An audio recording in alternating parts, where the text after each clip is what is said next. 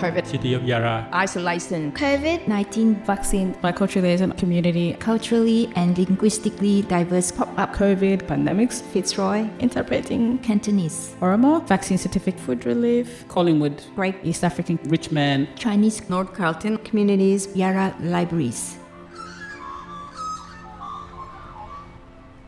Yarra Libraries acknowledges the Wurundjeri Woiwurrung people as the traditional owners and true sovereigns of the land known as Yarra. We also acknowledge the significant contributions made by Aboriginal and Torres Strait Islanders peoples to life in Yarra. We pay our respects to elders past and present.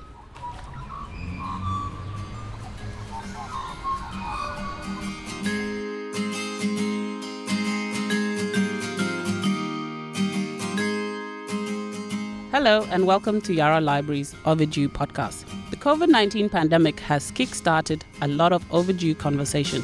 In this series, we bring you voices of some culturally and linguistically diverse people who live and work in the city of Yarra. They reflect on the positive experiences and challenges in responding to their community's needs during this pandemic. These are the recollections of their personalized experiences, memories, anecdotes, and insights on where to from here. Hi everyone, my name is Deniz Aslan. I'm one of the BLO officer from Yarra City Council. I have a guest today. Actually, she's my daughter. Could you please uh, introduce yourself, Asmida? Hi, um, my name is Asmida and I'm 14 years old. And I'm here because my mom told me that she was doing this, and I was like, hey, that sounds really fun. I want to join. So that's like pretty much why I'm here. Great, great explanation. Thank you. I just want to ask you how COVID affected your life as a student, as a teenager, uh, as an immigrant person. Well, I was in grade six when COVID started, so I was around 12. And during the first lockdown, it didn't affect me too much, but the only thing that was kind of difficult was getting used to online learning. And since the virus didn't seem to be going away anytime soon, I knew that I had to get used to it because it was obviously going to be here for a while and still is here. It was difficult getting used to it, I guess. And I feel like as a younger person, it was easier than high school students, especially since their lessons are harder. But since I was 12 and primary school really wasn't that difficult. It was okay, but since it was grade six, I was transitioning towards high school, so it was a bit stressful because I wasn't quite sure how to deal with the classes, especially if they were going to be online. And I think that the transition to high school was a bit difficult because of lockdown and corona because I couldn't go outside too much and it was quite difficult to make friends and hang out after school or just go places because there was a lot of limits to what we could do as a young person. And as an immigrant person, um, it was a lot more difficult than I feel like it was for most families because although they also had to use Zoom and had to call, it made me and my family feel a lot more hopeless, especially since, as I said before, the virus didn't seem to be going away anytime soon. So when we would get hope, being like, hey, oh my god, maybe the virus might be ending or the borders might be opening and we might be able to go and see my family, which I haven't seen in a long time. And as an immigrant person, I feel like it's been a lot more difficult than people who live in Australia and have families in Australia because I haven't seen my family, well, my like outer family, grandparents, aunties, uncles. I haven't seen them in such a long time. And although, just like everyone else, we were also calling and using digital devices to contact each other, it was just an extra, extra long time because it just makes you feel hopeless at that point. Because you're like, if I haven't already seen them because of lots of situations like getting the visa or just not having enough money to see them, now there's COVID on top, and that's just making everything a lot worse. So I've really, really missed my family, and I feel like COVID hasn't helped at all. So, yeah. Uh, this is the second part of our meeting with Asmida on Zoom. Asmida, have you or your friends had any concerns about getting the COVID vaccine? Um, I was a little bit scared, obviously, because it is like a needle or kind of a vaccination thing. And I also heard a lot about the side effects, but I knew that my immune system is pretty strong. So I didn't have too much of a concern. But my friends were a little bit concerned about the side effects as well and how it would affect their school and, you know, if it was going to just, you know, make them a bit sick or not. But it wasn't too much of a big concern, I guess. It was mostly just the side effects, but it ended up being okay. Only one of my friends got really sick, but she was all right. It wasn't anything too serious. So luckily, she managed to be okay. But yeah, other than the side effects, I don't think there was too much of a concern. Yeah, great. Asmita, what do you and your friends think about vaccination in general? Honestly, it's a quite sensitive topic. I highly support people getting the vaccine because it's not just protecting them, but it's also protecting people around them. And I think it's quite a selfish thing to not wear a mask, but I feel like it's a lot more complicated than that. A lot of people are worried about more kind of conspiracies and stuff like that. But I think that you should get the vaccine because, like, it's science it's been proven like i just don't feel the need to explain this to people who i believe that are smart enough to get the vaccine so i think get the vaccine protect yourself and others and just don't be annoying about it honestly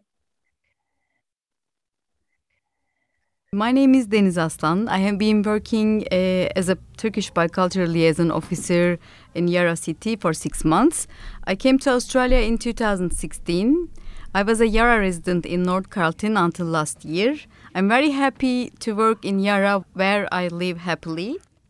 My role at BLO is to build a strong relationship between Turkish residents and the Yarra city, and especially by using this link to communicate with my community to ensure that they get the most accurate information about COVID from reliable resources, facilitating their access to COVID vaccines, and helping vaccinated people obtain certification.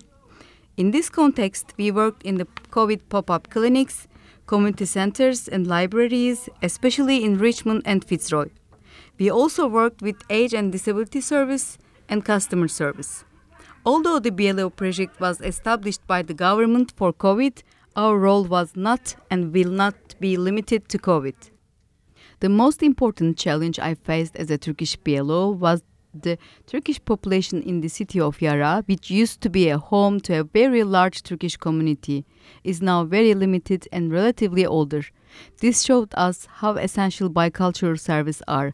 We have seen that especially the elderly residents feel comfortable and safe while receiving services. In this project, we took our strongest points from the trainings we received. We got the most accurate and up to date information from specialist doctors, healthcare professionals, and government officers. We also have Laura Duncan, our dedicated team leader, who guides and helps us with everything.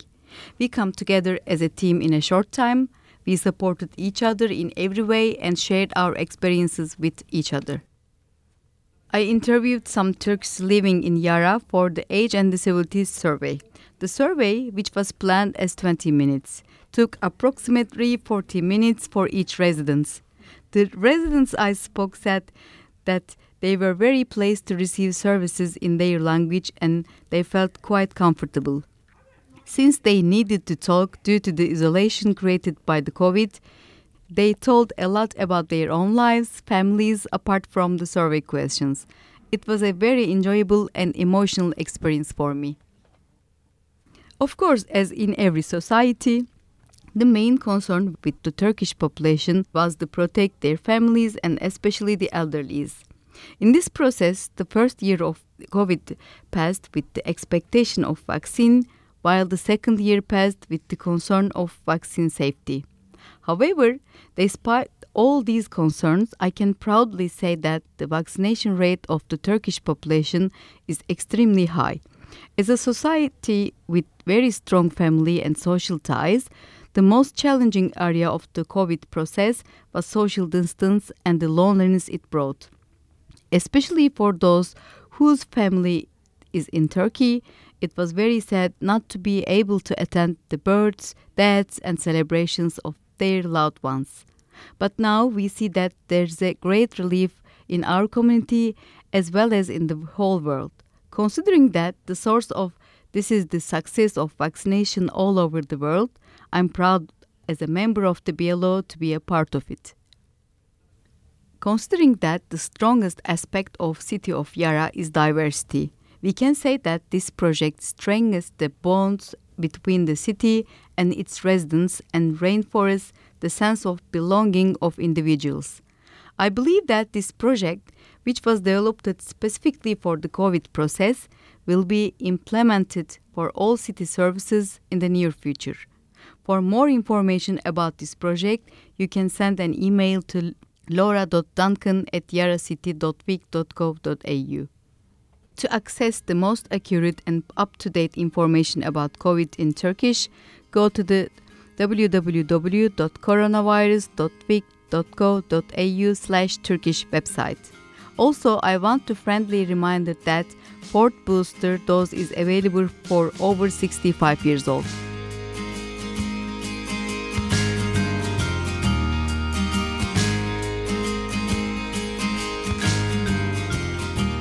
You've been listening to Yarra Library's Overdue podcast series. A very big thank you to our co producers for sharing stories and experiences from their communities on this show. You can now check out more Overdue episode on our playlist at soundcloud.com forward slash Yarra Libraries or find them on your favorite podcast app. Overdue is produced by Yarra Libraries and supported by the Victorian Government through the Priority Response to Multicultural Communities during Coronavirus PRMC program.